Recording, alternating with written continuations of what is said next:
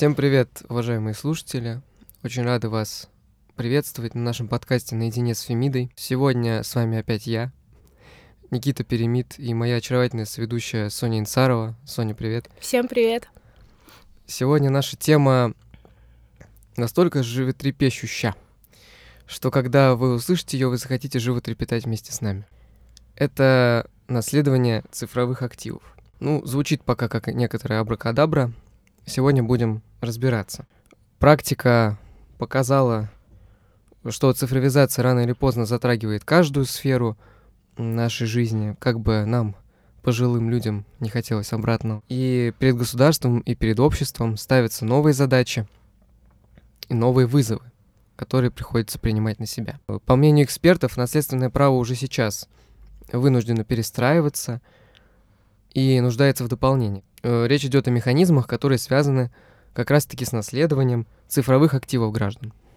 Да, и с этим очень трудно не согласиться, так как э, цифровые активы — это и есть э, наша новая реальность. Кому-то может казаться, что понятие цифровые активы — это нечто очень сложное и чуждое обывателю, абсолютно какое-то непонятное новшество. Но на самом деле речь здесь идет о давно привычных э, гражданам вещах. Это доменные имена, онлайн-аккаунты, цифровые кошельки и другие виртуальные имущества, которыми сегодня обладает почти каждый, и которое вполне может передаваться по наследству. То есть можно сказать, что цифровой актив — это любой обладающий ценностью объект, владение которым представлено в цифровой или компьютеризированной форме. Да, ну и надо напомнить, что аккаунт в социальных сетях — это тоже пример цифрового актива, который включает результаты творческой, интеллектуальной деятельности его автора, очень часто фото, видео, да, тексты. Подобный контент э, чаще всего сам по себе уже представляет ценность. И если его автор, тем более публичный человек с каким-то именем, то миллионы подписчиков и почитателей, конечно, будут очень недовольны, если этот аккаунт э, перейдет в ненужные руки. Ну, я думаю, все девушки, которые ведут свой Инстаграм, меня сейчас поддержат в этом смысле. Кроме того, страница в социальной сети, она может служить основой для бизнеса, для коммерческой деятельности, для размещения рекламы, приносить немалую прибыль для ее владельца – Э, на практике действительно аккаунты, как я знаю, нередко становятся объектами наследования и сделок, э, например, той же купли-продажи. Но вот э, именно вопрос наследования ставится, наверное, слишком остро сейчас, потому что никак особенно не урегулирован, и, как правило, суды разрешают его по своему усмотрению. Но справедливости ради, Никита, можно отметить, что в некоторых странах этот вопрос уже решен.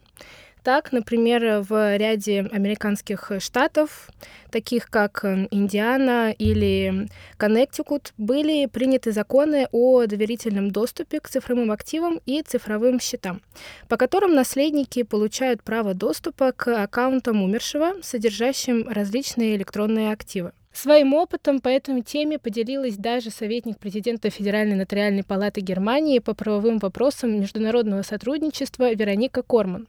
В Германии аккаунты в соцсетях считаются цифровым наследством, это решение было принято 12 июля 2018 года после прецедента, в котором было признано право родителей девочки, покончившей жизнь самоубийством в 2012 году, на наследование ее аккаунта в социальной сети Facebook с целью получения информации о деталях случившегося. Никита, и я знаю, что ты нашел один э, интересный факт на данную тему нашего сегодняшнего подкаста. Поделись, пожалуйста, с нами. Да, действительно, Соня, ты права, я как сейчас это модно у вас, молодежи, говорить, research ил, и выяснил, что по данным статистики около 8 тысяч человек, имеющих профили в социальных сетях, умирают ежедневно. Это значит, что к 2070 году соцсети будут насчитывать уже больше аккаунтов умерших людей, чем живых, а к 2100 году количество аккаунтов умерших лиц достигнет 1,4 миллиарда. Ну и тут, конечно, в голову сразу приходит похожая тема, которую тоже хочется обсудить, э, потому что вспоминается история моего друга, который приобрел э, на последние свои зарплатные деньги несколько токенов криптовалюты и оказался в итоге с носом, а не с деньгами. В общем-то, так как нос у него и так был, как ты понимаешь, заработал он немного. Соответственно, хотелось бы затронуть тему криптовалют, потому что много дискуссий она сегодня вызывает и проблем возбуждает. Немало россиян, а по данным правительства Российской Федерации, а этим данным, уважаемые слушатели, можно верить, более 10 миллионов человек, несмотря на все риски, обзавелись соответствующими криптокошельками, некоторые для формирования своеобразного цифрового финансового резерва, так, такого своеобразного. Поскольку криптовалюта признана законом, э, а это закон о цифровой валюте, ни много ни мало, признается имуществом, а это значит, что применяются правила Гражданского кодекса об имуществе, то есть передача по наследству возможна. Статья 1112 ГК указывает, что в состав наследства входят имущественные права и обязанности наследодателя, а статья 128 ГК распространяет режимы нового имущества на цифровые права. В то же время вопрос наследования криптовалюты остается сложным, и из-за отсутствия того, насколько ясны там процедуры идентификации и проверки факта принадлежности имущества наследодателю – Соня, я знаю, что ты по этому поводу посмотрела практику. Просвети, пожалуйста, нас, потому что я уже прям в нетерпении. Да, Никита, я старалась выяснить, какие есть примеры на эту тему, но оказалось, что практика наследственных споров относительно криптовалюты в российских судах на данный момент почти отсутствует. Таких примеров очень мало. Но я все же нашла один из них. Так, эм, Мосгорсуд в одном из дел отказался рассматривать заявление о наследовании криптовалюты. Наследник э, в это время обратился к нотариусу с просьбой оформить наследственные права на криптовалюту. Однако нотариус ему отказал, мотивировав это отсутствием документов, подтверждающих право собственности на криптовалюту. Наследник потом обратился в суд с заявлением об оспаривании отказа, но суд оставил заявление без рассмотрения, ссылаясь на все то же отсутствие доказательств принадлежности цифровых активов наслед... наследодателю. И можем привести цитату из решения суда. Сейчас я вам ее зачитаю. Так. Внимание, сейчас будет интересный момент. Э, анализ текстов российских судов. Это очень здорово. Слушайте. Пожалуйста, прошу вас. Так, порядок получения принадлежавшей наследодателю информации в приложениях Google заявителем не приведен, равно как и не приведены сведения о правообладателях указанных приложений. Данные о принадлежности наследодателю цифровых активов, расположенные на ресурсах сети интернет, в том числе на холодных, как их называют, или горячих кошельках криптовалюты в виде биткоин, XRP, биткоин кэш и во многих других видах криптовалют, заявителям нотариусу не представлены, равно как не представлены и в суд первой инстанции. Погоди, то есть правильно ли я понял, что всем, кто хочет передать криптовалюту по наследству, надо заранее составить завещание и подробно описать там тот механизм передачи доступа к цифровым активам, который нужно использовать, чтобы их передать. Да, Никита, ты прав. Это именно так. Ты очень умен и сообразителен. Спасибо тебе за твою догадку. Не лишним также будет собрать цепочку документов, подтверждающих владение цифровым активом. Это существенно упростит процесс потенциальным наследникам. Как бы мне не нравились такие искренние похвалы. К сожалению, я знаю, что даже это может не помочь. Потому что я тоже кое-чем занимался, подготавливаясь к этому подкасту, и посмотрел, что Федеральная нотариальная палата в прошлом году выпустила статью, в которой указала, что нотариусы не могут оформлять наследственные права на криптовалюты, так как невозможно определить принадлежность криптовалюты конкретному лицу. Вот я процитирую. Потому что статьи Федеральной нотариальной палаты не менее интересно и увлекательно читать, чем решения российских судов. Поверьте мне на слово. Те, кто захочет передать накопленную за свою жизнь криптовалюту наследникам, столкнутся с трудностями.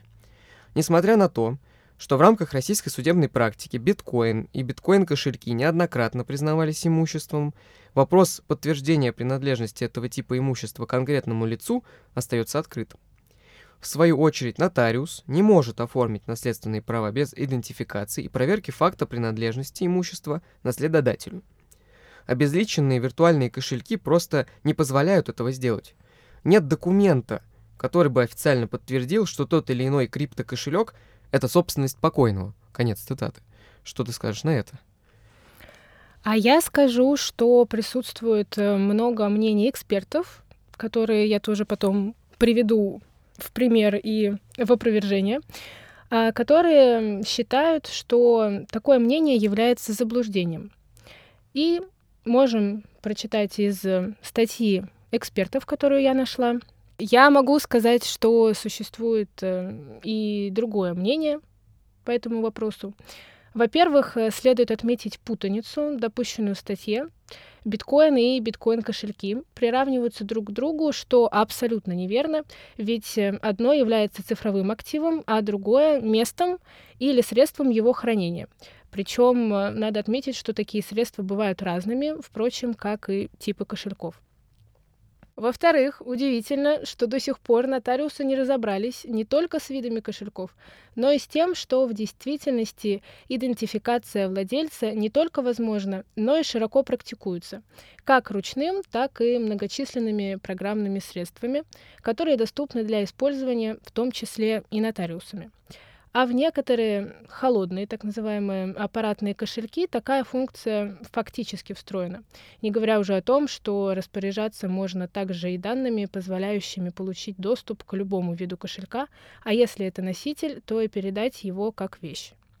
Так, Например, в отношении эфира и других криптоактивов на блокчейне Ethereum широко применяется так называемый способ подписания и верификации принадлежности, который позволяет э, удостовериться в том, что данное лицо имеет доступ, то есть ключи, и право распоряжения в отношении криптовалют на конкретном адресе. Такой способ действует для таких э, популярных кошельков, как э, MetaMask, Ledger и Trezor. Ну и позволь мне подвести итоги всему этому, поскольку мы, в принципе, разные мнения привели, поговорили о том, как это возможно, о нотариусах, о судах, разумеется, и сделаем определенные выводы. Цифровые права и цифровые активы де-факто существуют — и мало того, они представляют собой имущественную ценность. Наследование подобного имущества, конечно, открывает новые горизонты для передачи цифрового наследия и обеспечивает сохранность активов будущим поколениям. И сейчас это уже фактически неизбежно. Это важный шаг в эволюции процесса наследования, и это позволяет адаптировать его к современным цифровым реалиям – Безусловно, сейчас можно сделать вывод, что в России передача прав на цифровые активы, в том числе криптовалюты и аккаунты наследникам, реализуется сложно и ну, по-разному в каждом отдельном случае.